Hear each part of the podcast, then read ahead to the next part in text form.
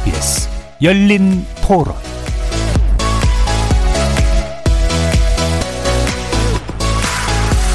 안녕하십니까. KBS 열린 토론 정준희입니다.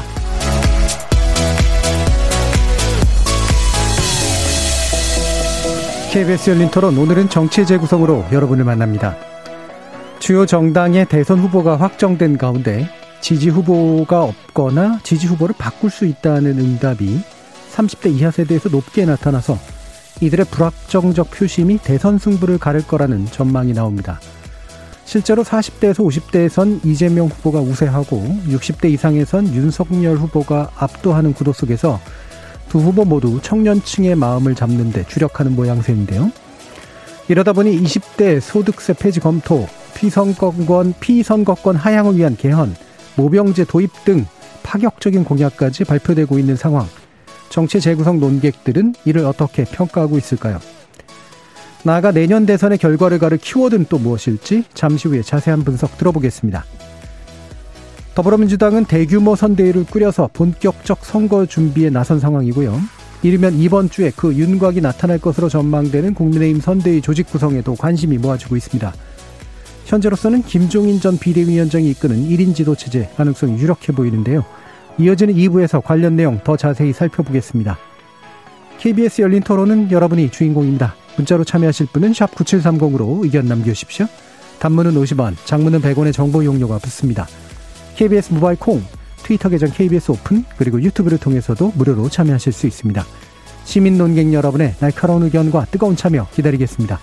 KBS 열린 토론 지금부터 출발합니다. 살아 있습니다. 토론이 살아 있습니다. 살아있는 토론, KBS 열린 토론. 토론은 라디오가 진짜입니다. 진짜 토론, KBS 열린 토론.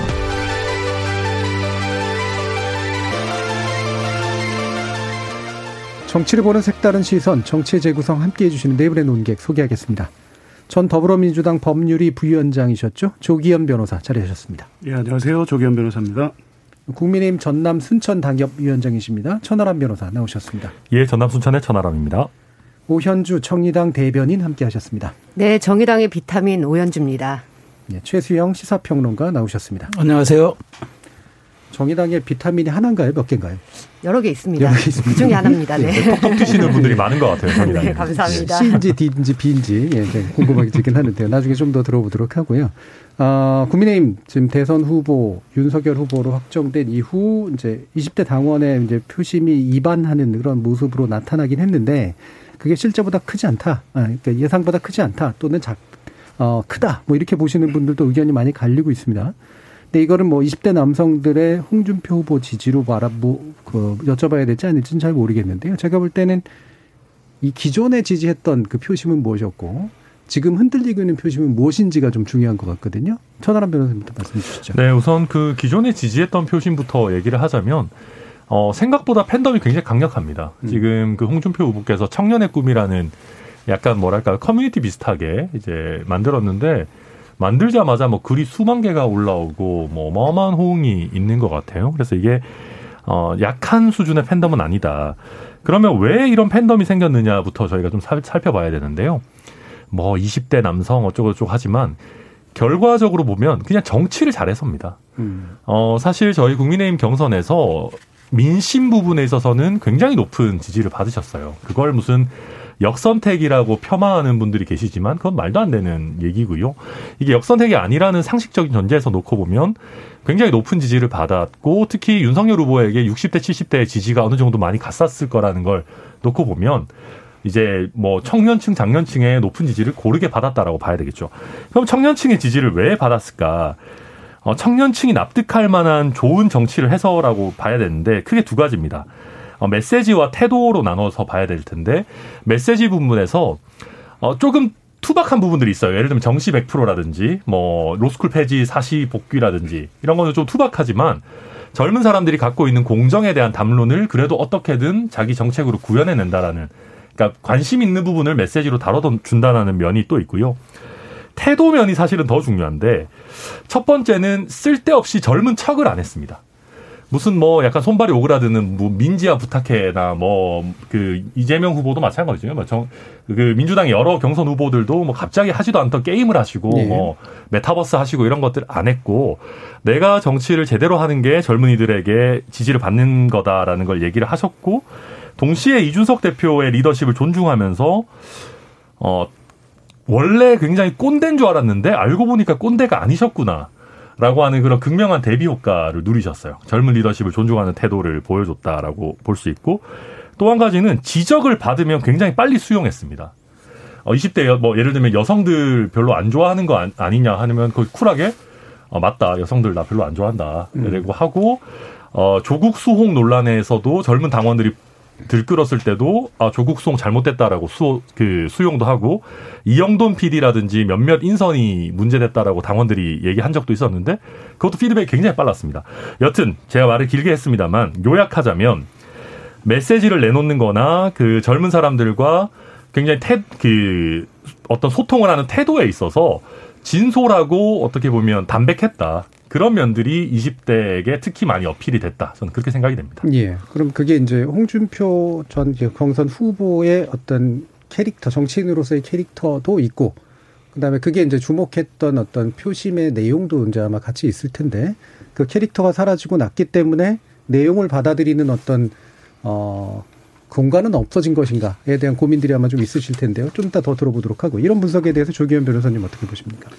글쎄, 일정 부분 뭐 공감하는 부분이 있습니다. 그러니까 이제 홍준표 후보가 다 아시다시피 노예한 정치인 이미 있잖아요. 그리고 뭐 쉽- 쉽게 말하면 꼰대 정치인이라고 누구나 이제 그렇게 생각했었는데 이번 대선 경선 과정에서 보여준 모습은 달랐죠. 그리고 다른 것도 근데 인위적으로 어떤 자기 이미지를 바꾼다 이런 것보다는 소통하려는 모습을 보- 보인 것은 분명해 보입니다. 특히 20대와의 소통에 특별히 좀 신경을 쓰셨던 것 같고요. 근데 이제 이게 지금 말씀하신 대로 정치를 잘했다라고 평가할 수 있냐 또 그거는 좀 달리 봅니다. 왜냐하면 그 지난 대선 때 홍준표 후보는 20대 주요 후보 중에 제일 낮은 지지를 얻었습니다. 8% 정도 얻었던 걸로 기억하는데요.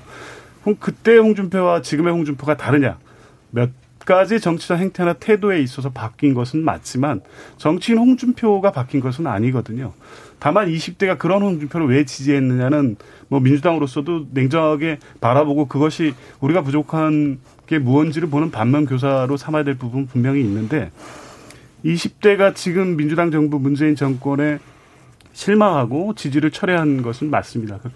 이제 그러면 이 정부의 실망한 민심을 누군가를 통해서 자기 기대를 실현해야 되는데 그 대상이 필요했던 것이고요. 그 대상을 찾는 것은 여러 가지 나열된 20대 정책 이런 것들을 가지고 시장에 나와 있는 물건 고르듯 이런 게 아니거든요. 들어주고 소통하고 이 부분이 홍준표 후보가 경선 과정에서 통했던 부분인 것 같고요. 즉 이게 이제 뭐 이거를 의도하고 20대 30대 민심만을 특별히 고려한 게 아니라 홍준표 후보께서 이제 그러한 노력을 했다는 부분을 인정하고 싶지만 그 자체가 이제 정치적으로 어떤 의미 있는 변화로 평가를 해서 이제 그것만을 가지고 이 2030 세대의 어떤 성향을 평가하는 것은 다소 부족해 보이고요. 정치권으로서 이 현상이 왜 나타나는지를 보는 데 있어서 과연 이제 정당 또 각 후보들이 20, 30대 이런 부분들을 어떻게 이해하고 받아들이고 소통할 것인지에 대해서 홍준표 후보를 통해서 다시 좀 보고 느끼고 좀 배워야 할 부분이 있는 것은 분명해 보입니다. 예, 일단 태도적인 측면에서의 어떤 20대 청년들과의 교감 가능성이 높았던 것은 인정하시는데 기타 실- 정치 실내용은 아니었다라고 이제 보시는 입장이셨어요. 오윤주 대변인은 어떠신가요? 저는 메시지랑 태도가 좀 뭐 변화했다 이런 거는 동의를 하는데요. 사실은 20 대가 다른 연령층과 다른 어떤 기준을 가지고 있다라고 보지 않습니다. 20대도 가장 중요한 거는 일관된 국정 철학을 가지고 있는가를 기준으로 평가하고 있다고 보고요. 다만 다른 연령대와 다른 거는 이분들이 경험한 이 대통령이라는 게 박근혜와 문재인 대통령이기 때문에 거기에 대한 어떤 평가가 명확하게 들어가 있는 지지라고 보고 있고요. 어, 뭐, 내로남불이 없는 솔직함, 그리고 부동산 정책이 오락가지, 오락가락하지 않는 일관성, 이런 것들이 이제 홍준표 후보에게 실망감이 투영된 것이 아닌가 희망으로 이런 예. 생각을 하고 있고요. 홍준표는 확실히 드라이브를 확실히 건다. 그리고 뭐 공정함과 내로남불에 절망한 청년들에게 선이 굵고 그다음에 감이냐 배냐 이런 것들을 확실하게 얘기하는 후보이기 때문에 전 메시지가 명확했다라고 보고 있고 그래서 지지하지 않았나라고 생각하고 있습니다. 음, 예, 알겠습니다. 최승영 평론가. 근데 저는 약간 본원적 측면에서 한번 보고 싶거든요. 그러니까 우리가 이제까지 한국 사회에서 이제 청년과 기성을 분류할 때 청년은 진보, 기성은 보수 이런 식으로 분 이중적으로 분류하는 게 사실상 강력한 어, 세대론이었고 또 그게 여론 분석을 하는데 중거가 됐던 것이 사실이거든요. 근데 이게 그건 과연 20대가 과연 이번에만 변했는가? 저는 그렇게 생각하지는 않아요. 그러니까 20대라는 게 제가 기사를 찾아보니까 20대의 다양성 징후는 2000년대 초반에도 있었습니다. 그러니까 2000년대 중반 제가 경향신문이 20대의 보수화라는 제목으로 분석 기사를 쓴 걸 제가 네. 본 적이 있었어요. 그래서 그 그때부터 이미 다양성은 입증이 된 건데 그런데 지금 왜 주목받느냐? 아까 조 변호사님 말씀하신 것처럼 2017년 때도 안철수, 유승민, 심상정 모두 20대에서 10% 이상 득표를 했었어요. 홍준표 후보가 8%로 가장 낮았어요. 그럼 지금 홍준표 후보의 1위는 어떻게 설명할 것인가요? 홍준표 후보가 갑자기 4년 만에 왜 2030의 아이콘으로 등장했을까? 이거 굉장히 흥미로운 지점이거든요. 예. 그렇다면 그 사이에 무슨 일이 있었던 것일까? 저는 이, 이, 그러니까 20대, 30대들의 분출 욕구가 더 다양해지고 더 역동적이 된 거다. 그러니까 이른바 정치적 유동성이 커진 거다. 정치적 유동성이 커지면은 바로 그게 주권자로서 대접을 받는 길입니다. 우리가 도식화돼 버리거나 규정화돼 버리면은 그다음에 구애를 안 해요. 집도 끼거나 포기하거나. 그런데 정치적 유동성이 커지면 어떻게 합니까? 이번에도 보시다시피 다양한 공약들을 꺼내놔요. 실현 가능성이 있든 없든 구애하려고 또 그들의 욕망에 그들의 또 선택에 소구하려는 움직임들이 굉장히 강해지거든요. 저는 그것이 이제 어쩌면은 정치적 효능감을 20대가 예. 맛보았다. 그것이 저는 다양성과 좀 일어나는 역동성으로 이어지고 있다. 그런 점들을 잘 포착해낸 것이 홍준표 후보의 태도, 그다음에 메시지가 되겠죠. 그러니까 이런 것들을 정치권이 잘 읽어야지 20대의 다양성에 대해서 우리가 그냥 아, 몸짓으로만 다가가려는 전략들은 오히려 그들로부터 버림받을 수 있거든요. 이른바 쿨함도 태도 자체에서 쿨해야지 그것이 억지로 나오는 쿨함은 20대가 받아들일까요? 저는 그런 점에서 이번 그 20대 그 이른바 역동성들은 우리 사회가 좀 선거의 여러 가지 추세를 보았을 때 상당히 연구할 만한 가치가 있는 그런 중거라고 생각을 합니다. 예. 그래서 사실 그 홍준표 후보가 어떤 걸 잘했길래라고 질문하는 게 제가 뭐 필요는 하지만 본질은 아니라고 생각한 이유가 이제 방금 말씀 주신 그런 이유 때문이긴 한데요. 어, 냉정하게 말해서 20대 내지 30대의 표심이 지금처럼 유동적이지 않고 그다음에 이 유동적인 마음이 특정한 것으로 몰려가서 당락을 결정할 정도의 힘이 없다면 주목했을까? 라는 게 이제 제 질문이거든요. 어, 안 했을 것 같거든요. 정치는 물론. 당연히 지금 40, 50대에 대해서 얘기 안 하고 60대에 대해서 얘기 안 하는 이유가 고정돼 있기 때문이고 그게 안 바꿀 거라는 생각 때문에 그런 거잖아요. 그럼 일단은 왜, 왜 이렇게 유동성이 강해졌을까? 아까 이제 얘기를 일부 좀 해주셨습니다만. 그리고 이게 실제로 특정한 종류로 몰려다니는 표로 나타날까? 여기에 대한 또 나름대로의 판단들이 좀 있으실 것 같아요. 일단 조기현 변호사님 좀 말씀 주실까요? 예, 그 지금 뭐 박사님 말씀대로 이제 이제 그 부분이 중요한 측면인 것 같습니다. 지금의 20대는 이제 진영 논리에 편입되지 않고요. 어떤 이념적 성향에 따라 움직이는 세대가 아닌 것은 분명합니다. 근데 이게 과연 이제 최근 최근에 그냥 경향성이냐 그렇지 않은 것 같아요. 계속 그런 경향성을 보여왔던 것이죠. 다만 그게 이제 집권당이 어느 당이냐에 따라서 그 정치적 해석의 의미를 자꾸 이념적인 해석을 했던 것 뿐이었다고 봅니다. 예. 그러니까 예를 들면 이명박 박근혜 정부 지날 때 지나고 나서 대선에 이어졌을 때는 그 대선도 그렇고 작년 총선까지 민주당에 대한 압도적 표심을 줬습니다. 그게 20대가 갑자기 어떤 진보적 성향이 강화돼서 이런 투표를 했느냐 그게 아니었거든요. 이명박 박근혜 정권 10년 동안에 느꼈던 어떤 정치적 피로감이라든가 어떤 이 사람들이 우리 세대를 대변하는 정치인으로서 기대할 것이 있느냐에 대해서 매우 실망을 했죠. 그 외에도 정치적으로야 뭐 이제 이 촛불 전국도 있었고 또 그 이전에 있었던 세월호 참사 이후에 뭐 여러 그 세대들이 갖고 있는 어떤 정치에 대한 관념들이 다 투영되고 있었는데 이제 그것을 정치권이 다소 이념적인 해석을 해왔던 것 뿐이지 원래부터 기득권과 기존 정치 권력에 대해서 가장 냉정하고 그런 평가를 해왔던 게 20, 30대였다. 물론 이제 그래서 다른 세대가 이제 그런 평가를 했다, 안 했다는 것은 아니고 가장 현실에서 민감하게 반응하고 그것을 정치적 욕구로 그대로 표현해 왔던 세대였고 그것이 지금 과거가 다른 양상으로 그러니까 홍준표라는 어찌 보면 과거 인물과 같은 분에게 전폭적인 지지를 뭐 팬덤 형식으로 드러내는 정도로 드러나서 이것이 왜 이런 현상이 발생했을까에 대해서 여러 가지 문제 의문을 제기하고 있지만 이 현상 자체는 이미 오래전부터 형성와 있고 그것을 오히려 정치권이 이념의 잣대라든가 이런 부분으로 평가해 왔던 것이지 세대적 특성은 과거와 지금이 뭐 크게 다르지 않은 형태로 계속 형성돼 오고 있었다 이렇게 보는 게 맞을 것 같습니다. 예. 근데 그게 이제 세대가 말씀처럼 이제 20, 30대라는 생물학적 연령대에서 나타나는 특성도 있고 그때 뭐 어떤 걸 경험해서 나중에 40, 50대로 올라가느냐도 또 달라지는 또 문제도 좀 있고 그래서 이 부분 좀 복합적으로 좀 파악돼야 될 필요는 있을 것 같은데 다시 최재성 평론가님 좀 말씀 그러니까 저는 그러니까 이 세대론으로 정치를 도식하잖아요. 예. 그럼 정치가 게을러져요. 예, 예. 그러니까 굉장히 이게 편하거든요. 이게 말하자면 그 2030 이렇고 4090 이렇고 6070은 이렇다라고 도식화 시켜버리면 정치가 그다음에 할 일이 없어요. 거기에 맞게끔 그냥 자기 옷만 좀 갈아입으면 돼요. 그러면 저는 발전이 안 되는 거죠. 정치가 정치가 물론 발전이 안 될 뿐더러 우리 사회 문제 해결을 위한 어젠다적 그 욕망들 전혀 정치가 수렴하지 못하는 네. 그런 구조를 가져오기 때문에 이번에 2030에 대한 이런 모습들이 저는 굉장히 이제 말하자면 상징화돼 가지고 앞으로 이런 것들이 그 정치적 효능감을 각 세대들이 좀 느꼈으면 좋겠어요. 그러니까 지금 뭐 오늘 뭐 다룰 수- 뒤에 다루겠지만 이대녀 문제, 그러니까 20대 여, 여성 문제들도 저는 마찬가지라고 이것도 세대론으로 취현하면 세대 속에서도 다른 반응들이 나올 수 있는데 그렇죠. 우리가 2030을 확 묶어버리면 이대년 이대남 문제도 완전 다른 또 성격이 돼버릴 수 있기 때문에 좀 이렇게 세분화되는 모습들이 저는 오히려 비호감의 대선이라고 하는 2022년 대선이지만 이런 부분에 대한 조금 어떤 그 각 정당들의 들여다보는 노력들이 그러면 우리가 정, 좀, 정치가 좀 더 진일보하지 않을까? 저는 이런 생각 한번 해봤습니다. 예, 요구의 세부화라는 예. 관점에서요. 원주 대변인. 또 저도 그 최수영 시사평론가님 말에 굉장히 동의하는데요. 다양성과 역동성이라는 키워드를 봐야 된다고 생각하고 이미 2030은 2017년 대선 때 다양한 후보들을 경험했거든요. 유승민 후보도 받고 안철수 후보도 받고 심상정 후보도 받기 때문에 지금 국민의힘을 지지했던 사람들이 홍준표 후보를 지지했다고 해서 다시 국민의힘으로 그대로 수렴되지 않는 거는 예. 홍준표 후보라는 다양한 국민의힘 후보를 받기 때문에 그대로 아예 수렴하겠다라는 욕심 자체가 문제라고 생각을 하고요.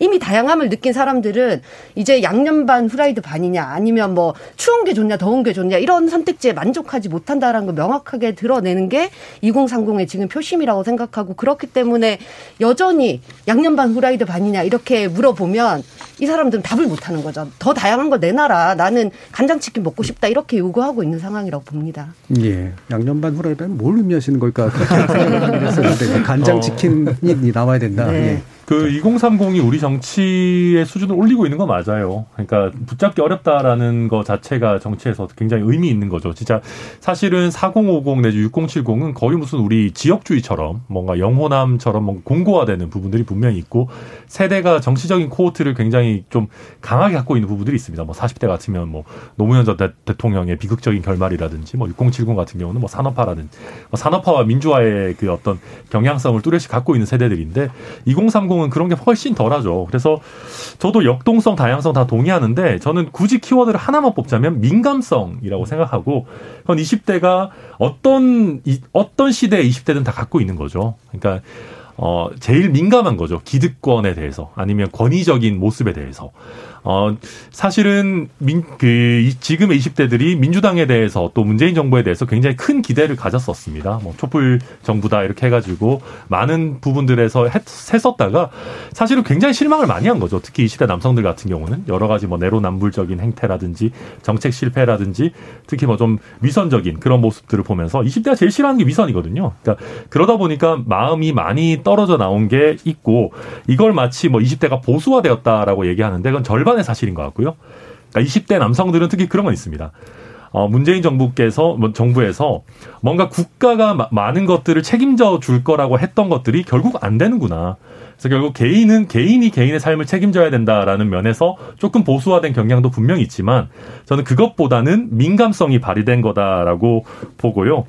또 정치권에서 아마 이해하기 좀 어려울 텐데 의외로 20대도 쏠림 현상이 생깁니다. 왜 그러냐면 SNS나 이 정치적인 표현의 방식이 바뀌었는데요.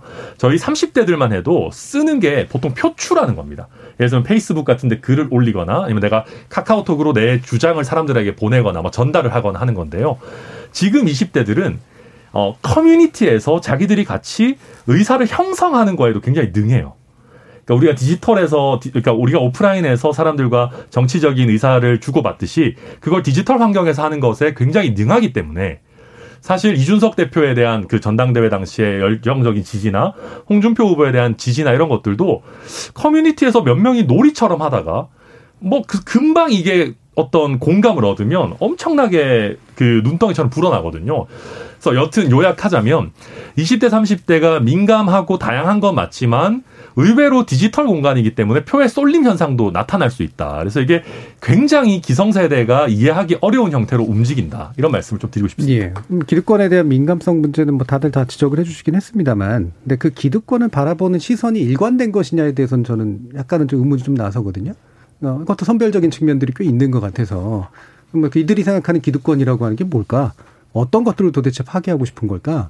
어, 이게 이제 충분히 이제 어, 다양한 여러 가지 요소들이 좀 있을 것 같은데 어떻게 보세요, 오, 오, 오 대변인님?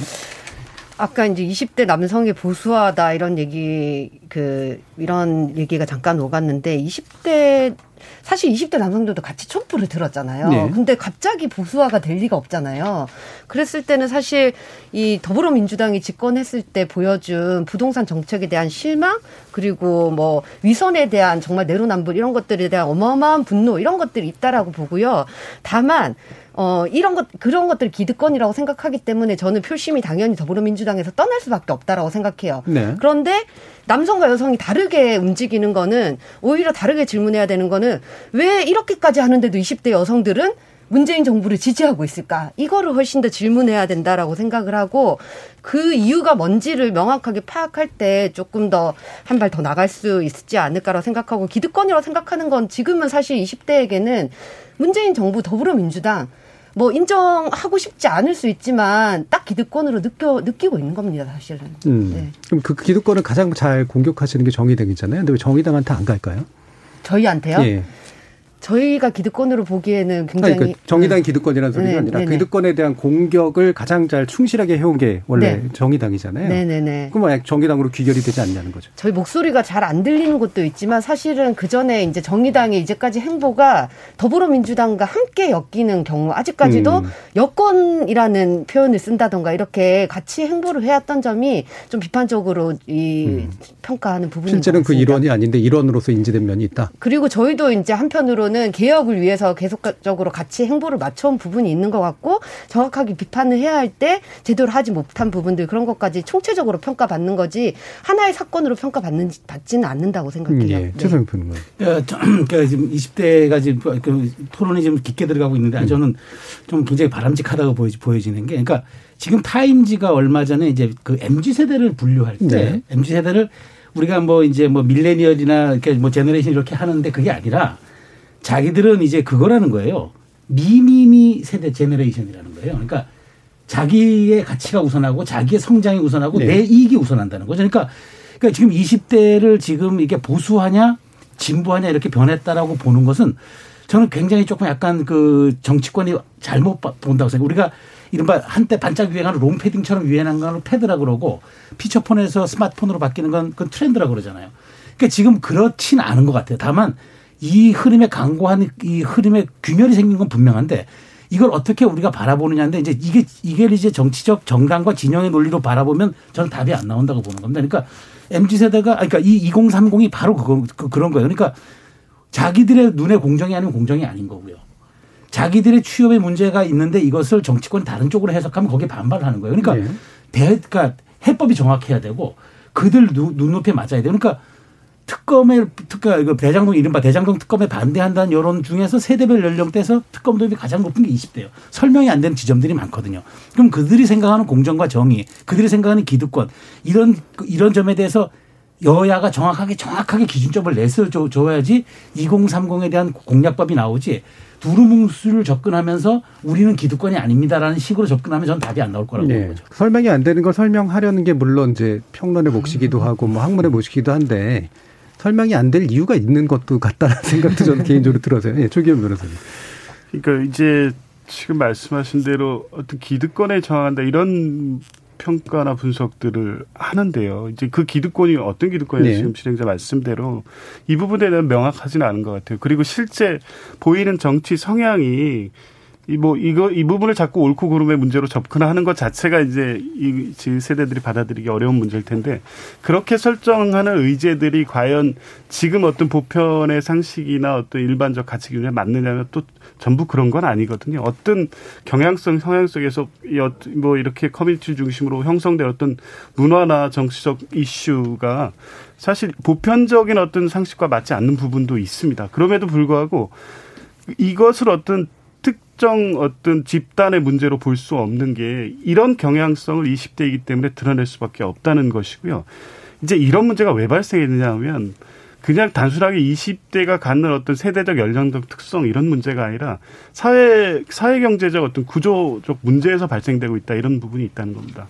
지금 20대가 보면 이제 특히 최근 2000년대 이후에 그 신자유주의가 강화된 이후에 나와서 최초 경험하는 게 나한테 주어진 기회가 없다는 부분에 좌절하고 고통받고 있는 것이고 첫 번째 경험이 그거고 그 다음 그거 그래서 그걸 가지고 정치가 보여주는 모습을 봤을 때 과연 이렇게 내가 살아갔을 때 30대 40대 살아갈 내 나라가 지금 정치인 하는 모습이 내가 지금 생각하는 거나 기대하는 바를 실현시켜 줄 수 있는 나라냐 그런 정치를 하고 있느냐에 대해서 계속 문제 제기를 하고 있는 것이거든요. 그것을 표출하는 방식이 다소 보수적인 표현으로 표현되기도 하고 어떤 때는 매우 진보적이거나 극단적인 형태로 나타날 수는 있습니다만 이제 거기에서부터 출발했다는 것에서 인식을 해야 될 것 같습니다. 이 기회의 막탈이 공정에 대한 요구로 나타나고 그 공정에 대한 실현을 어떤 특정 인물로 되는데 그분 그 사람이 공정할 거에 대한 여러 가지 평가는 있을 수 있지만 자신들이 공정하다고 생각하는 사람이 그 공정의 가치를 실현시켜 준다고 기대하면 그 사람을 정치적으로 지지하는 거죠. 그러니까 어떤 특정인이나 어떤 특정 세력이 과거의 어떤 틀에 매여서 자기의 요구를 실현시켜 줄 것이라는 어떤 막연하고 추상적 기대가 아니라 구체적인 정치적, 정치적 행동을 통해서 그리고 커뮤니티나 어떤 정치적 액션을 스스로 조직해서 자기 요구를 실현시켜 나갈 것이고 그게 이번 대선에서도 적극적 행동으로 나타날 것인데 과연 이제 그거를 아까 말씀대로 돌아가서 이렇게 말하는 부분이 의제로서 옳으냐 그르냐를 정치권이 평가하기 시작하면 그것은 그 세대의 요구를 제대로 받아들이는 것이 아니다. 있는 그대로 소통하고 이 방향성과 얘기해서 우리나라가 어떻게 가야 될지를 잘 설명하고 공감을 얻는 방식으로 되지 않으면 오히려 이제 20, 30대의 마음을 얻는 데 실패할 것이다. 이렇게 네. 봅니다. 자, 이 얘기 아마 더 하고 싶은 게 있으실 것 같긴 합니다만 사실 일부에서 좀 짚어야 될 내용들이 구체적으로 있었던 게 좀 있어서요. 또 뭐 이를테면 이제 공약들이죠. 어, 이를테면 어, 20대 소득세 폐지론이라든가 그다음에 대통령 어, 피선거권 하향이라든가 어, 그다음에 뭐 어, 여러 가지 어, 기타에 관련된 저 정책들이 또좀쭉 나오고 있는데 자 이런 것들이 이제 말씀하신 것처럼 어, 제대로 된 반응을 보여주는 것으로서 적합하다고 보느냐 그렇지 않느냐의 문제인 것 같아요. 이게 뭐 통으로 여러 가지가 있어가지고 다 얘기하기는 좀 그렇긴 합니다만 일단 오 대표님 한번 의견 듣고 한번 가볼까요? 아, 지금 정치권에서 청년 공약이 분물 터지듯이 네. 나오고 있는데 저는 청년들의 분노만 유발하는 행태다라고 음. 보고 있어요. 왜냐하면 어 저출산 대책 한다면서 200조, 220조가 넘게 쏟아부었는데 아무런 효과가 없는 것처럼 청년 공약을 쏟아 넣는다고 청년들의 표심을 얻을 수 있는 게 아니거든요. 근데 마치 청년들은 이게 자판기에 돈 넣으면 표 주는 것처럼 약간 그렇게 청년들을 생각하고 있지 않나라는 생각이 들고요. 저희가 돌이켜보면 청년들한테 진짜 인기 있었던 노무현 대통령을 한번 떠올려 봤을 때 노무현 대통령이 정말 청년 공약을 잘해서 대통령 된 거 아니잖아요. 네. 청년들 지지 그렇게 받은 거 아니거든요. 어떻게 어떤 국가를 만들 것인가 어떤 사회를 만들 것인가를 명확하게 제시했기 때문에 아 우리가 이 대통령과 함께 정의로운 사회로 가겠구나. 이런 그 확신을 줬다고 생각하는데 그런 면에서 지금 나오고 있는 청년 공약은 정말로 포퓰리즘 그 이상도 이하도 아닌 공약들이 많은 거 아닌가. 물론 대다수 그렇지만 또 그렇지 않은 공약들도 있습니다만 그렇게 평가하고 있습니다. 예, 공약 네. 한두 개로 이렇게 꼬시려고 하는 그런 태도가 보인다는 말씀이시죠. 네, 뭐 네. 가상 음. 자산에 대한 음. 유예라던가 뭐 그런 것들이 대표적이라고 할 수 있죠. 네. 네. 음. 예, 정확한 말씀이고요. 청년들은 노리고 접근하면 안 돼요. 이게 약간 밀당도 필요하고요. 좀 쿨해야 되기도 하고요. 홍준표 후보도 청년 정책 이런 얘기 했을 때 답변이 그런 거였어요. 청년 정책이 뭐 별거 있냐 정치 잘해가지고 잘 살 나라 잘 살게 만들어서 사람들이 결혼도 하고 싶고 집도 살 수 있고 애도 낳도록 하면은 그게 좋은 청년 정책이지 뭐 대단한 게 있냐 사실 그게 맞고 노무현 전 대통령의 예도 사실 맞는 말씀이고요 또 지금 요게 요새 너무 막 본물처럼 쏟아져 나오는데 포퓰리즘이기도 하고 정책적으로도 굉장히 잘못되어 있다고 생각하는 게 어, 평론가님도 말씀해 주셨지만 20대, 30대 굉장히 다양해요.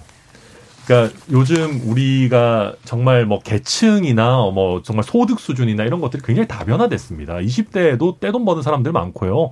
집 뭐 여러 채 갖고 있는 사람도 많아요. 근데 뭐 예를 들어서 일률적으로 20대 전체에 대해서 소득세 폐지를 검토하겠다. 이런 거는 너무 그 설익은 것 뿐만 아니라 20대의 다양성을 제대로 고려하지 못한 거라고 봐야 되는 것이고요.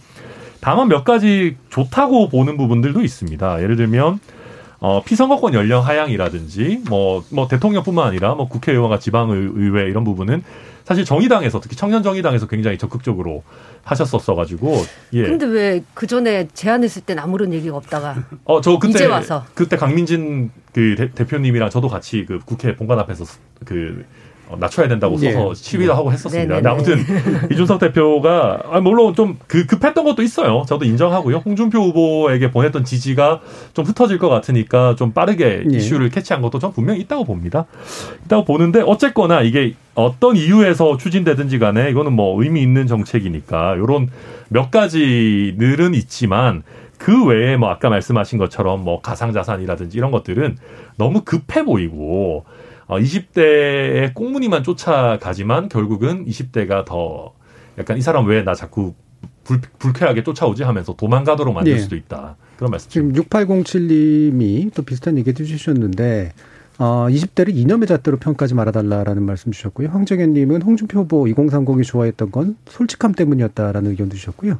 요게 아마 대표적인 걸 텐데, 0816님이 2030 세대 표심 얘기하는데 20대 남녀의 정치적 성향 많이 다르고요. 30대는 또 20대와 또 다릅니다. 이들의 다양한 요구를 정치권이 수용하려면 기존의 접근 방식으로는 한계가 있으리라고 판단합니다라는 말씀도 주셨습니다. 뭐 비슷한 결이신 것 같아요. 그렇죠? 그러니까 제가 저는 자료를 하나 좀저 인용해 볼게요. 그러니까 통계청 자료인데 20대 임금 근로자 353만 명 가운데 141만 명이 비정규직입니다. 그러니까 40%가 네. 비정규직인데 이게 2016년 32%에서 8% 증가했대요. 연령대별에서 가장 높습니다. 그러니까 상대적 약자인 20대가 가장 먼저 비정규직을 내몰렸다는 거죠. 그리고 또 하나 다이 데이터가 자산 격차의 그걸 보면은 그 상위 20%하고 하위 20% 차이가 39대가 20대가 납니다. 그러니까 부모로부터 재산을 물려받았냐겠죠. 이 정도의 지금 불, 불평등에 서 있어요. 그러니까 이 20대 친구들이 어딜 가느냐. 주식하고 코인 가는 거예요. 그렇다고 거의 소득, 소득세 그 저기 폐지를 20대 공약하니까 받아 좋아하느냐? 좋아하지 않아요. 왜? 이거 공정에 맞지 않거든요. 네. 20대가 이런, 이런 계층이에요. 우리가 그 독일 사회학자 카를 마나임이 그랬다죠. 같은 세대 안에서도 다른 세대가 존재할 수 있다라는 말. 그러니까 청년이라는 걸로 다 묶기에는 이건 너무 커요. 그리고 너무 이거는 정치적으로 접근하는 거예요. 그러니까 20대들에게 그 소구하려면은 저는 간단합니다.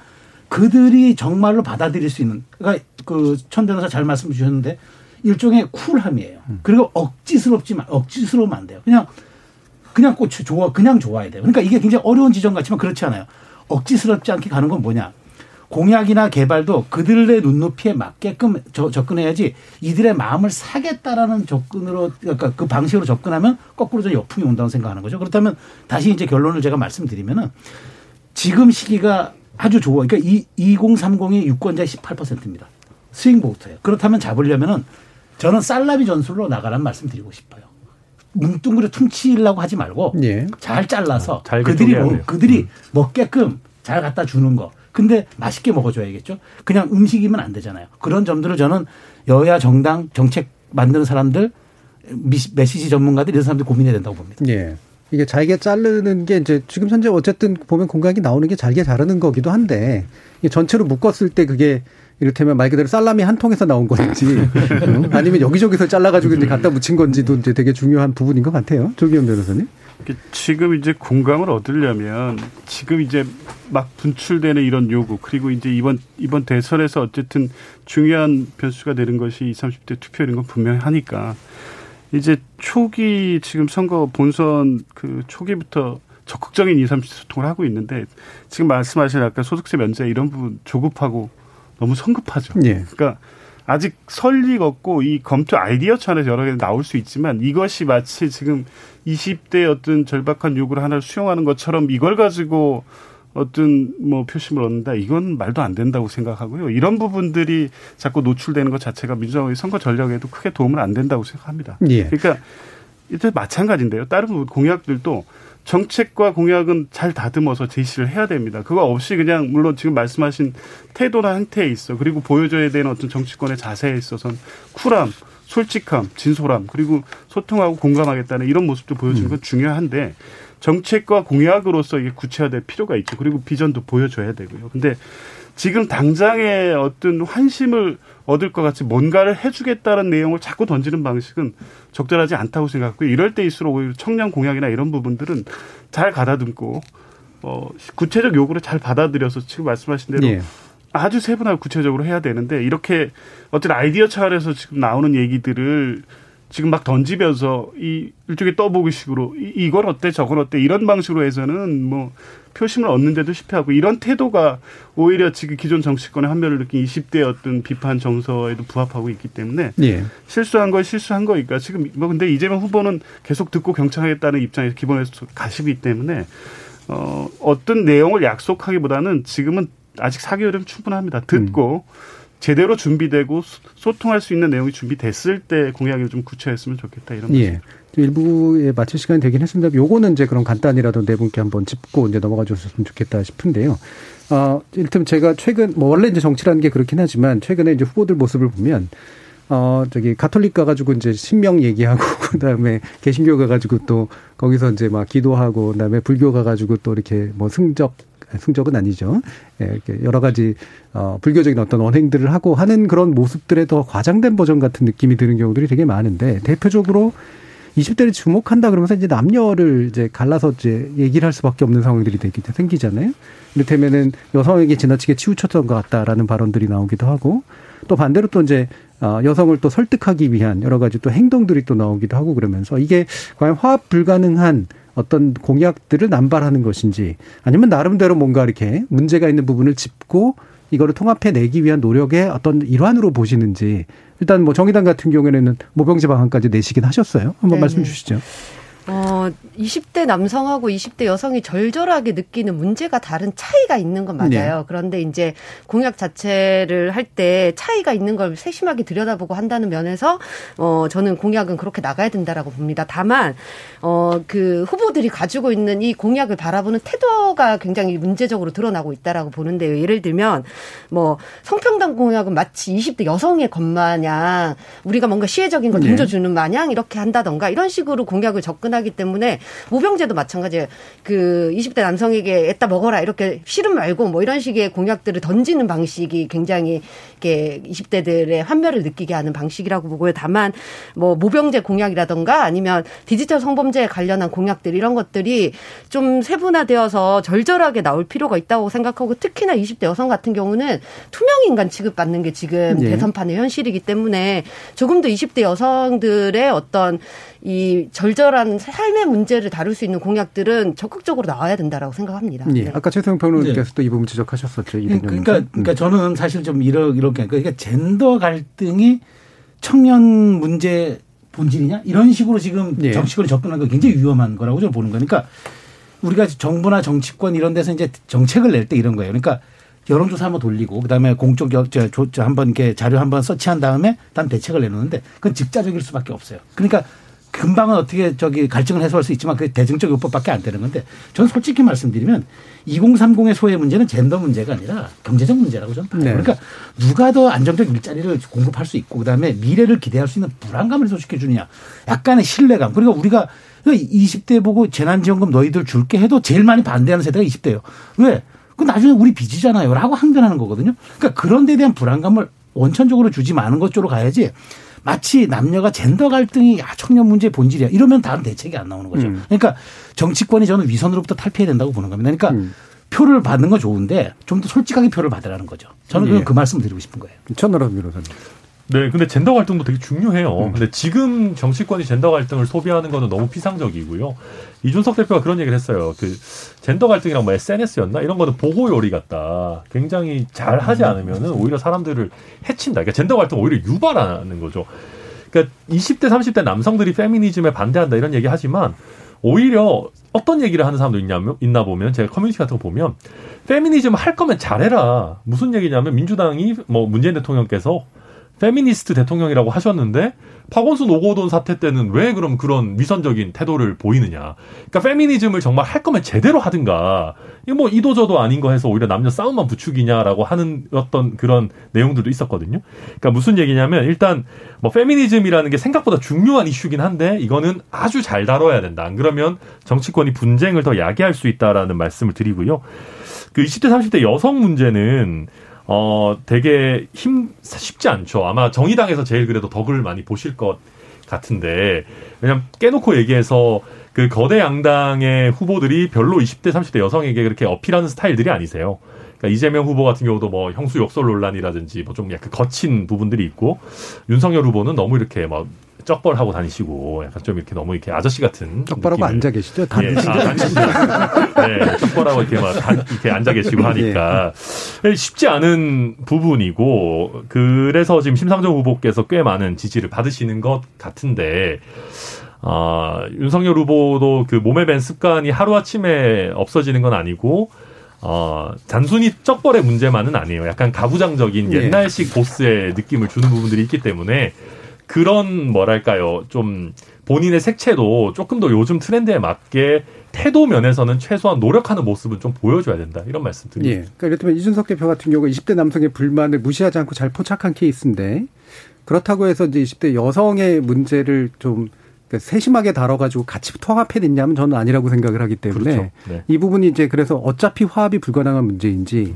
아니면 20대 남성의 불안, 그러니까 불만을 제대로 주목하고 20대 여성들의 또 불안감에 대해서도 제대로 주목하는 게 같이 갈 수 있는 어떤 요소들은 무엇일까 이런 고민들 아마 하고 계실 것 같아요. 마지막으로 조기현 변호사님 들어보죠.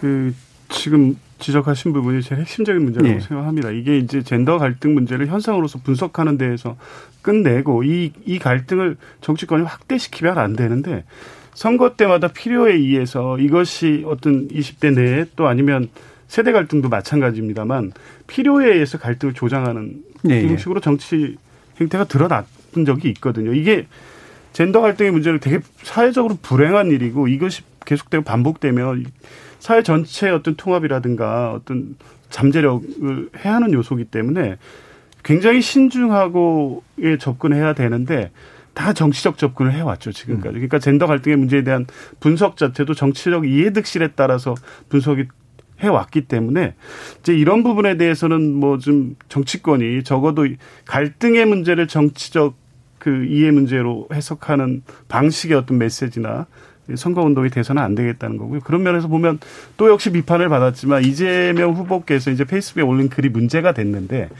그 내용은 이러한 의견이 있다는 것도 내부에서 좀 공감하면서 대화를 시작해 보자는 취지였는데 예. 음. 이제 그런 노력이 필요하다 봅니다. 이게 마치 갈등을 부추기는 것처럼 또 언론에 보도되고 이런 비판은 받았지만 이제 거기에서부터 논의를 시작해야 된다는 입장이고요. 이것을 어떤 뭐 정치권 어떤 정치 세력도 갈등을 부추겨서 그걸로 어떤 정치적 이해를 얻으려는 것은 결과적으로 성공하지도 못할 뿐더러 그런 그런 방식의 대선을 접근해서는 아, 성공할 수도 없다. 이렇게. 음. 이재명 후보가 공유한 글을 단순히 언론이 부추겼다라고 보는 건 굉장히 문제적이라고 생각을 하는데요. 거기에 내용이 보면 페미니즘을 깨부수자 뭐 이런 얘기가 나온단 말이에요.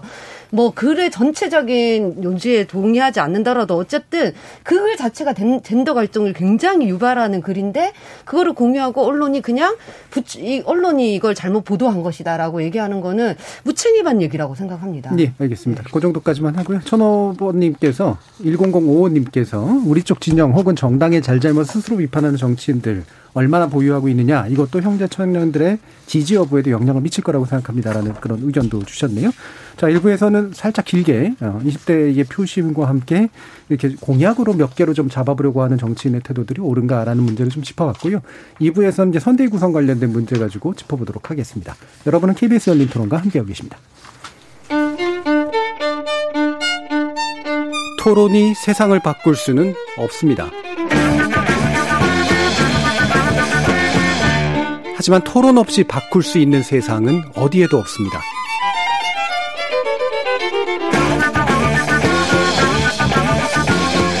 세상의 선한 변화를 갈망하는 당신. 정답이 아니라 질문의 힘을 믿는 당신. 우리 KBS 열린 토론에서 만납시다.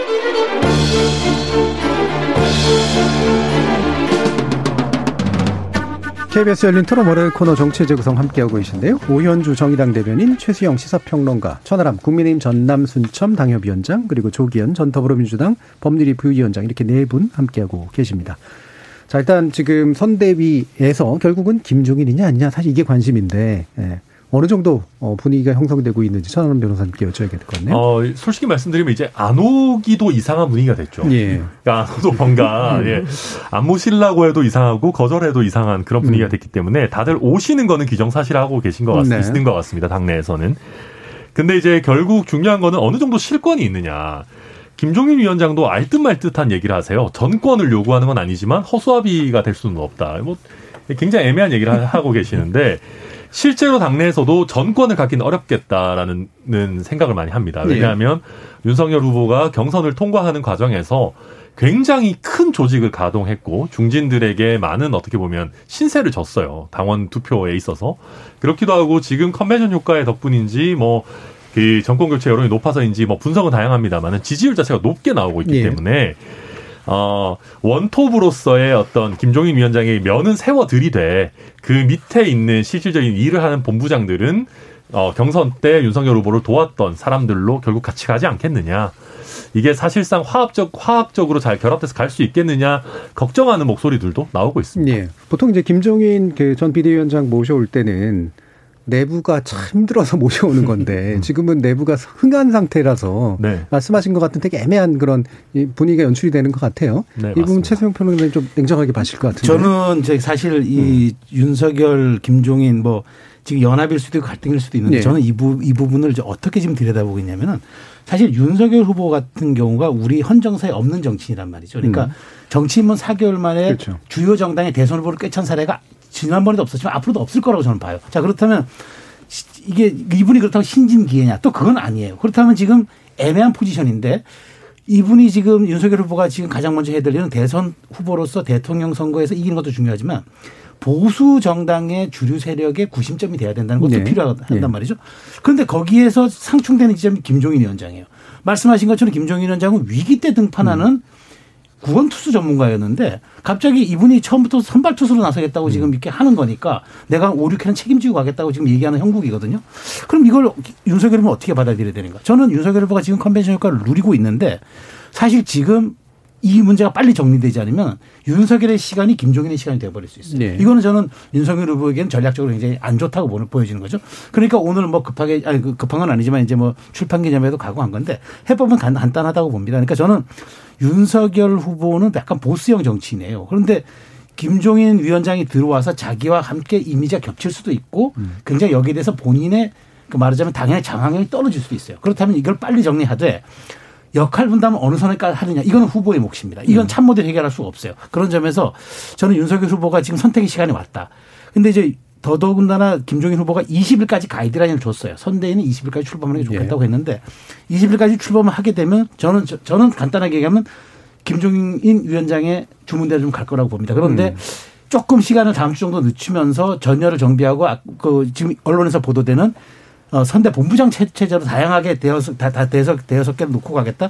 그렇게 되면 그 절충 아닌데 그렇게 된다면 저는 윤석열 후보가 조금 더 그립을 잡을 수 있다라고 봐요. 그러니까 음. 시간의 싸움인데 저는 저는 이번 주말이 가장 그 좀 분기점이 되지 않을까. 물론 이번 주에 나타난 거는 이준석 대표의 사무총장 교체권을 둘러싼 갈등인데 요거는 이번 주 버전이고 다음 주 버전은 아마 선대위의 그 핵심 그 인력들을 둘러싼 갈등이 이번 주가 고비가 될 것으로 보고 저는 그것이 윤석열 후보의 당내 장악력과 직결될 수 있다. 저는 그렇게 분석합니다. 이게 이제 다른 당 이야기라서 다른 두 분께 여쭙기가 좀 그렇긴 한데 예. 보시는 입장에서 어떠신지 한번 들어보죠. 예. 조기현 변호사님부터. 이 대선 선대위라는 게 이제 민주당도 뭐 메모드급 선대위 구성했다 해가지고 외형적으로 굉장히 거대한 선대위가 구성이 돼 있습니다만 근데 실제 캠프에서 돌아가는 것은 메시지와 일정을 누가 담느냐 하고 돈과 조직을 누가 담당하느냐 이게 핵심이잖아요. 그 나머지 선대위는 각자의 역할에 따라서 역할을 하지만 실제 이제 대선 판을 움직여가는 거는 이제 그거거든. 돈, 조직 그리고 메시지 이제 이 부분 때문에 아마 이제 그 김종인 위원장이 끝까지 그 부분에 대한 권한을 주도적으로 행사하시겠다는 입장을 갖고 계신 것 같은데요. 이제 김종인 위원장의 정치 스타일도 그렇지만 이 부분에는 향후 현재 또 대선 이후에 어떤 보수 정당의 어떤 헤게모니를 둘러싼 이준석 또 대표 여러 가지 어떤 정치적 입장들이 개입돼 있다고 보여지고요. 네.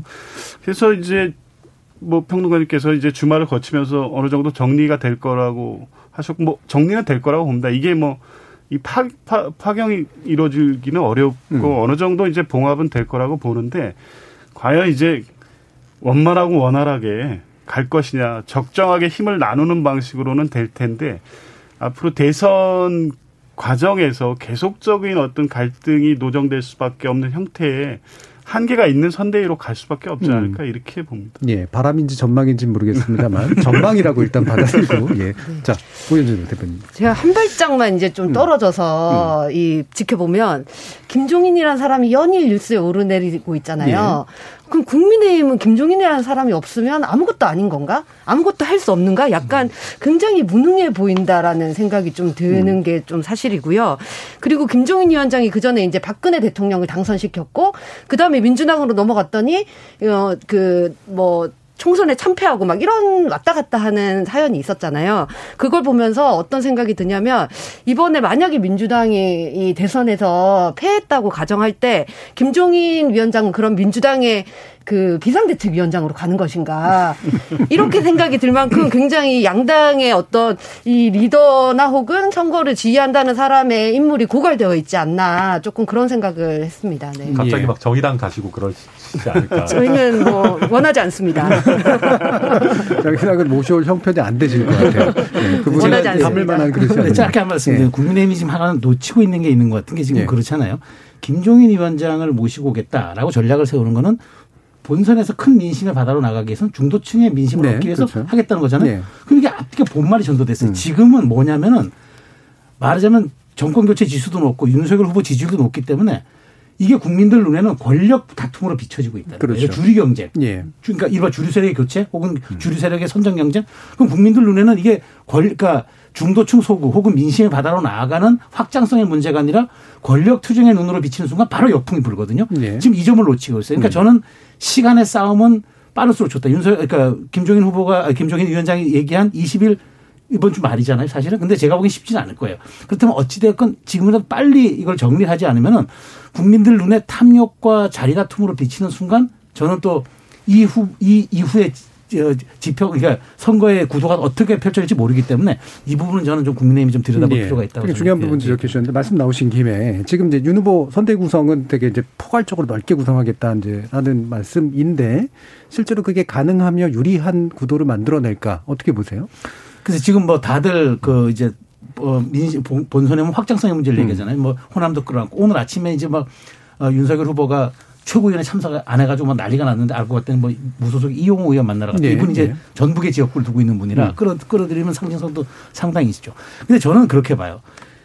선대위를 그 용광로 선대위를 꾸리고 뭐 진영을 다 포괄하고 이러 이렇게 가지고 중도로 간다. 전 그렇지는 않다고 봐요. 음. 그러니까 그 2012년 박근혜 대통령이 후- 후보 시절에 호남에서 유일하게 보수 정당으로 두 자릿수 지지를 얻은 거는 대선 후보 캠페인 첫날부터 호남을 봤어요. 그리고 호남에 지속적으로 갔어요. 그러니까 그것은 그 이걸 꾸려내고 저 진용을 꾸려내고 그다음에 뭐 사람을 기용하고의 문제가 아니라 후보가 갖고 있는 철학과 가치를 끊임없이 보여주느냐. 우리 유권자들 주권자들 그렇게 간단한 사람들이 아닙니다. 다 들여다봐요. 그러니까 그냥 화장만 포장지만 그럴싸하게 해서 될 문제가 아니라 후보가 갖고 있는 정확한 가치와 비전 철학들을 선대위와 결합시켜서 그것을 녹여내야 돼요. 그렇지 않으면은 용광로 선대위란 말도 사실은 그냥 정치적 레토릭에 불과한 거고 음. 그 중도층 소구란 말도 사실은 어찌 보면 그냥 그 살짝 그냥 한번 이걸로 넘어가 그 슬쩍 한번 이걸 분장하고 넘어가겠다는 얕은 수로 익혀지기 때문에 오히려 이거는 저는 윤석열 후보가 남 4개월 캠페인 동안에 자기 발품으로 팔고 자기 온몸으로 보여주는 그 방법밖에 저는 예. 어 그것이 진정성일 수밖에 없다는 말씀 예, 드리고 알겠습니다. 싶습니다. 다른 이제 당, 당대 3당이기 때문에 그래서 이제 이제 자당의 내용, 선관위 관련된 내용과 그다음에 타당의 어떤 행보에 대해서 같이 좀 얘기를 해주면 될 것 같은데 바로 천하람 변호사님 그럼 지금 이 얘기가 이제 결국 선대 구성의 포용성이라는 건 실제로 가능한 문제인가라는 거니까요. 아, 네. 근데 저도 이 지금 방금 해주신 말씀에 굉장히 공감하는 게 선대위 구성에 있어서 국민들이 그렇게까지 관심 있지는 않습니다. 음. 그러니까 우리가 여의도 안에서만 관심이 많은 거지 국민들의 삶에는 뭐 별로 이렇게 의미가 있지 않고 다만 어, 윤석열 후보가 어떤 인사를 골라서 쓰느냐 그리고 네. 선대위에 어떻게 뭐 좀 대표할 만한 인물이 누구냐 정도를 이제 국민들께서 조금 관심 있게 보실 것 같고요. 예를 들어서 뭐 금태섭 전 의원이라든지 뭐 이렇게 조금 더 중도적 성향이 있는 사람들이 좀 앞으로 나선다라고 하면 이제 좀 더 이제 이야기거리가 될 것이고 그게 아니라 이제 국민의힘 안에서 조금 뭐랄까요 흘러간 듯하게 좀뭐 뭐 표현이 좀 강합니다만 음. 약간 구태 정치인으로 음. 평가받는 분들이 전면에 나선다라고 하면 또 그것도 그 나름대로 평가를 받을 겁니다. 이른바 친이계 귀환이라는 얘기들도 나와요. 지금. 네, 사실 네. 친이계 굉장히 많죠. 네. 그 윤석열 후보 주변에. 그래서 그러니까 이게 저도 당에 몸담고 있는 사람으로서 걱정되는 부분은 이게 단순히 대선을 넘어서 지방선거를 준비하고 또 당의 체질을 바꿔야 되는 굉장히 중요한 시기인데 지금 이 선대위 구성과 관련돼서 굉장히 중요한 플레이어들 뭐 어, 김종인 위원장, 이준석 대표, 윤석열 후보가 셋다 기성이 굉장히 강합니다. 음. 그리고 셋 다 그립을 쥐고 가고 싶어 하는 스타일이고 특히 이준석 대표 같은 경우는 어, 뭔가 그 공직 후보자 자격 시험 같이 해서 좀 이렇게 새로운 그런 걸 해보고 싶은데 그게 또 지금 현재로서는 당내에서 많은 지지를 받기 어려운 음. 여러 가지 복잡한 상황이기 때문에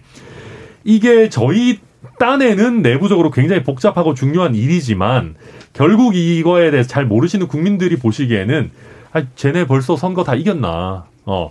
뭐 선대위 구성 우리가 봤을 땐 별로 중요하지도 않은 것 같고 민주당은 별 말도 없이 그냥 착착착 해서 그냥 당 대표가 한 번에 발표하던데 뭘 이거 가지고 이렇게 싸우냐라고 할 수가 있어서 그러니까 저희가 내부적으로 정리하는 거는 내부적으로 정리하되 이 발표 자체가 빨리 마무리돼야 된다라는 지적에는 저도 충분히 공감을 합니다. 예. 근데 내부적으로는 굉장히 복잡 단단한 음. 문제입니다. 자, 일단 여당으로 그럼 이제 다시 돌아가서 이제 다른 당에 대한 이야기도 해 주셔서 좋고요. 일단 선 인재 영입위원장의 원혜영 전 의원이 이제 발탁이 됐는데 어, 무슨 의미가 있는 건지 잘 모르겠거든요. 인재 영업위원장이라고 하는 것의 역할이라고 하는 게 지금 어떤 의미가 있을까? 뭐 요즘 민주당 틀을 음. 벗어나서 이제 음. 확장성을 보여줄 수 있고 그런 분들의 상징성 인물들을 예. 영입하는 역할을 하시는 분이죠. 결국 이제 확장을 위해서. 예, 뭐 음. 총선 때나 대선 때나 이제 후보들 중심으로 해서 당에 또 이제 위원장의 활동을 하셔서 기존에 이제 당이 갖고 있는 한계를 넘어서는 어떤 음. 새로운 인물을 모셔오고 또 그런 분들을 통해서 민주당의 어떤 가려는 새로운 방향을 제시하고 뭐 이런 과정에 있는 것인데요. 이제 원혜영 후보라는 인물 자체가 이제 부각이 돼서 그분이 과연 네. 확장적인 어떤 인재 영입 과정을 할 수 있느냐에 대한 어떤 문제를 제기하시는 분이 있는데 이제 영입위원장은 원래 이제 당에 있고 저 관록이 있는 정치인들이 하시죠. 이제 그 다만 이제 원혜영 위원장은 어떤 정치적 성향이나 색깔이 굉장히 합리적이고 음. 또 다양한 층에 어필할 수 있고 여러 사회 각 부문과 또 대화를 하실 수 있는 분이기 때문에 그런 요구되는 역할 정도를 가장 무난하게 하실 수 있는 분이라는 판단이 있으셨을 것이고요. 아마 이제 어떤 분들을 모시게 될지에 대한 어떤 상은 아직 그려지지는 않았습니다. 근데 아마 원혜영 위원장이 정치 경력이나 이런 걸 통해서 볼 때 지금 민주당의 부족한 부분을 채우는 방식의 어떤 상시적 인사의 영입 과정이 있을 거라고 보여지고요.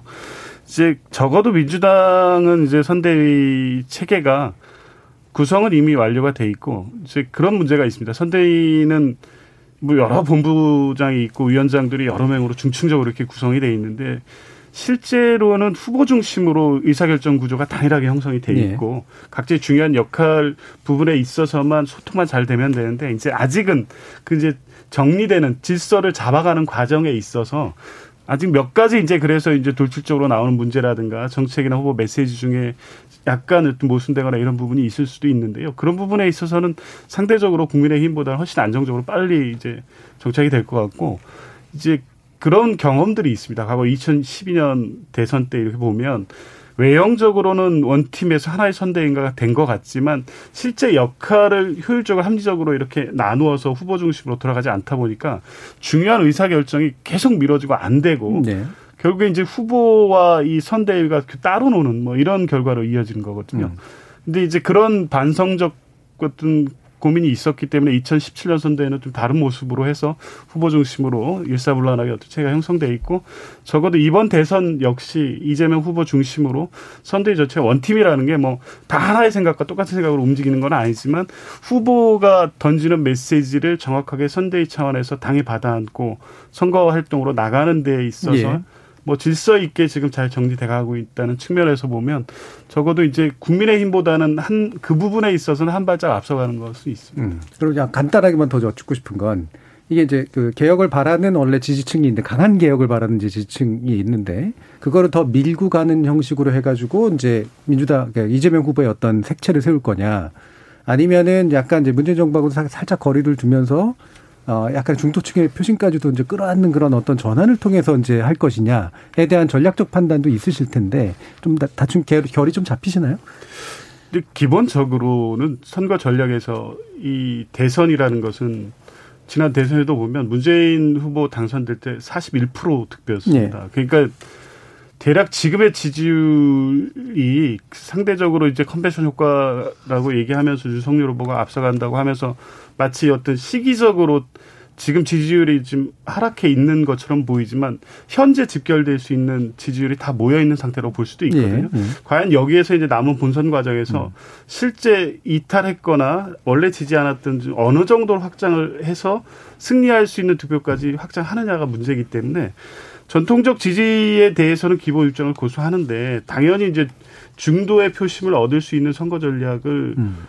고민하지 않을 수 없죠. 아마 그런 부분 그게 아까 세대도 마찬가지고 특히 뭐 이제 지역이나 어떤 공약에 있어서 그러니까 아마 그 세심하게 이제 선거 전략을 지금 마련하고 있는 것으로 보이고요. 과거처럼 뭐 이제 당이 어려움에 처했을 때 기존의 어떤 강력한 개혁 정책으로서 중도층을 그런 방식으로 견인할 것이냐 아니면 이런 식의 어떤 논란이 외부화되지는 않을 것으로 보고 있고요. 이런 부분이 선거 전략 단위에서 지금 세심하게 검토되고 있는 것으로 네. 알고 있습니다.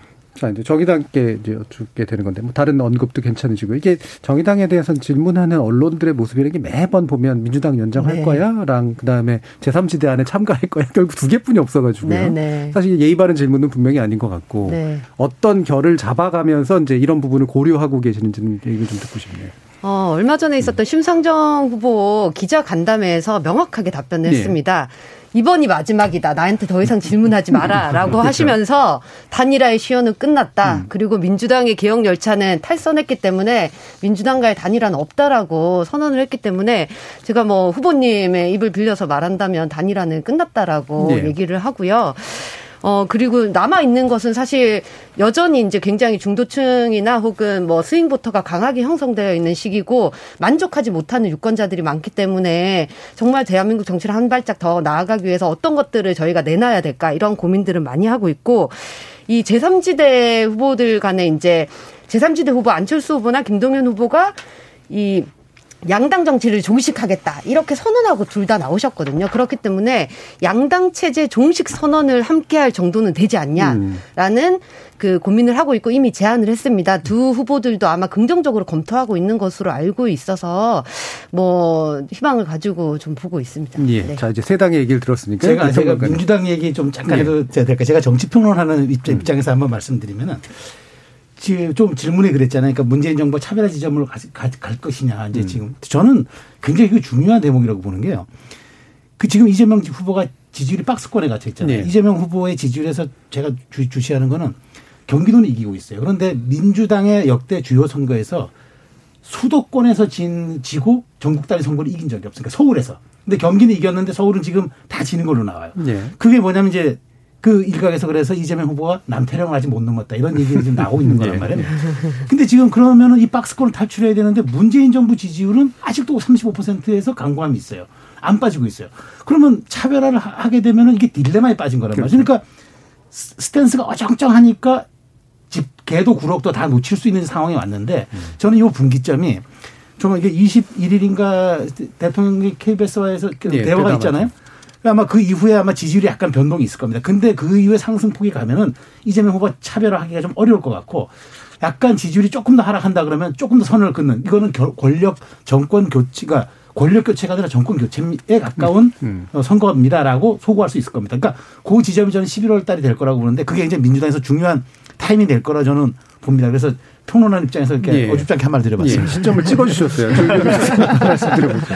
예, 그 지금 말씀하신 부분이 이제 내부의 가장 큰 고민일 겁니다. 전략적으로는 뭐 실제 이- 이제 뭐 이재명 후보 본인께서 이제 그런 말씀은 안 하지만 선거 전략상 지금 말씀하신 대로 이 박스권에 gat혀 있다고 볼 수 있는 이 지지율을 넘어서는 어떤 새로운 모멘텀을 어떻게 형성할 거냐에 대해서 일부 뭐 이제 그렇게 말씀하는 부- 분들이 계시죠.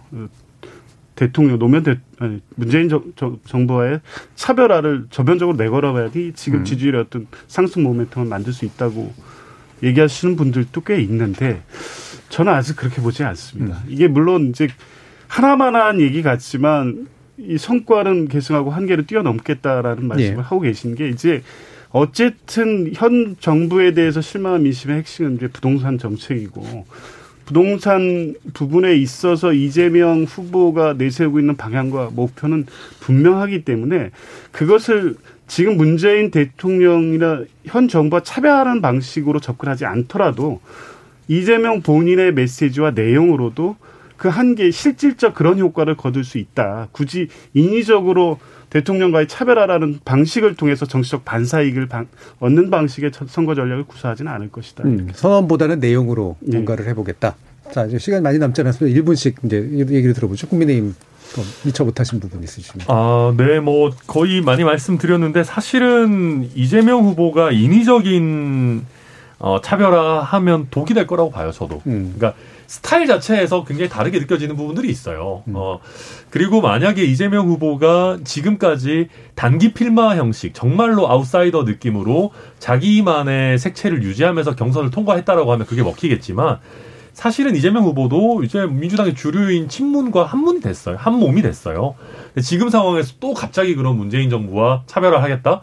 저는 그거는 일반 국민들이 보기에는 약간 뭐랄까요 좀 또 한 번의 태세 전환으로 보일 수 예. 있기 때문에 굉장히 신중하게 해야 될 거다라는 거를 그냥 바깥에서 보는 관점에서 음. 말씀드립니다. 천 변호사님 참 국민의힘 입장에서 얘기 잘 안 하세요. 신기한 장면들이 있어요. 자, 오 변호, 오 대변인. 네, 저는 중도층 표심을 공략할 때가 아니라 대장동 특검 받을 때라고 생각을 예. 합니다. 어, 굉장히 많은 사람들이 대장동 특검을 얘기했는데 떳떳하다면 대장동 특검을 받으면 그리고 말끔하게 해소가 의혹이 해소된다면 중도층은 당연히 따라오는 거라고 생각하고요. 그런 의미에서 지금은 그 고민을 할 때다라는 말씀 드리고 싶습니다. 네, 알겠습니다. 자, KBS 열린 토론 월요일 코너 정체 재구성은 이렇게 새롭게 만, 어, 구성한 패널과 함께 어, 모두 마무리하겠습니다. 오늘 함께 해 주신 조기현 전 더불어민주당 법률위원장 그리고 국민의힘 전남 순천 당협위원장 천하람 변호사 최수영 시사평론가 그리고 오현주 정의단 대변인 모두 수고하셨습니다. 감사합니다. 감사합니다. 감사합니다. 감사합니다.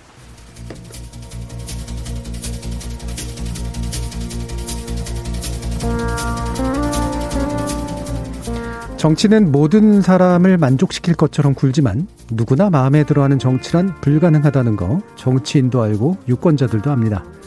그래서 일단 굳건한 지지층을 확보한 다음 그 외연을 확장해서 상대적 다수를 이룰 수 있도록 노력하는 게 현실 정치죠. 더 많은 이들의 마음을 사려고 하는 과정에서 애초 지지자들의 바람과는 꽤 다른 정책도 남발되기 일쑤고요. 자, 그럼 그렇게 해서 얻게 된 권력 과연 누구를 위해 쓰이게 될까요? 우리는 정말 후보자의 과거를 정확하게 평가하고 선거 이후의 실제 모습을 그려가며 선택하고 있는 게 맞을까요? 저는 내일 저녁 7시 20분에 다시 찾아뵙겠습니다. 지금까지 KBS 열린 토론 정준이었습니다.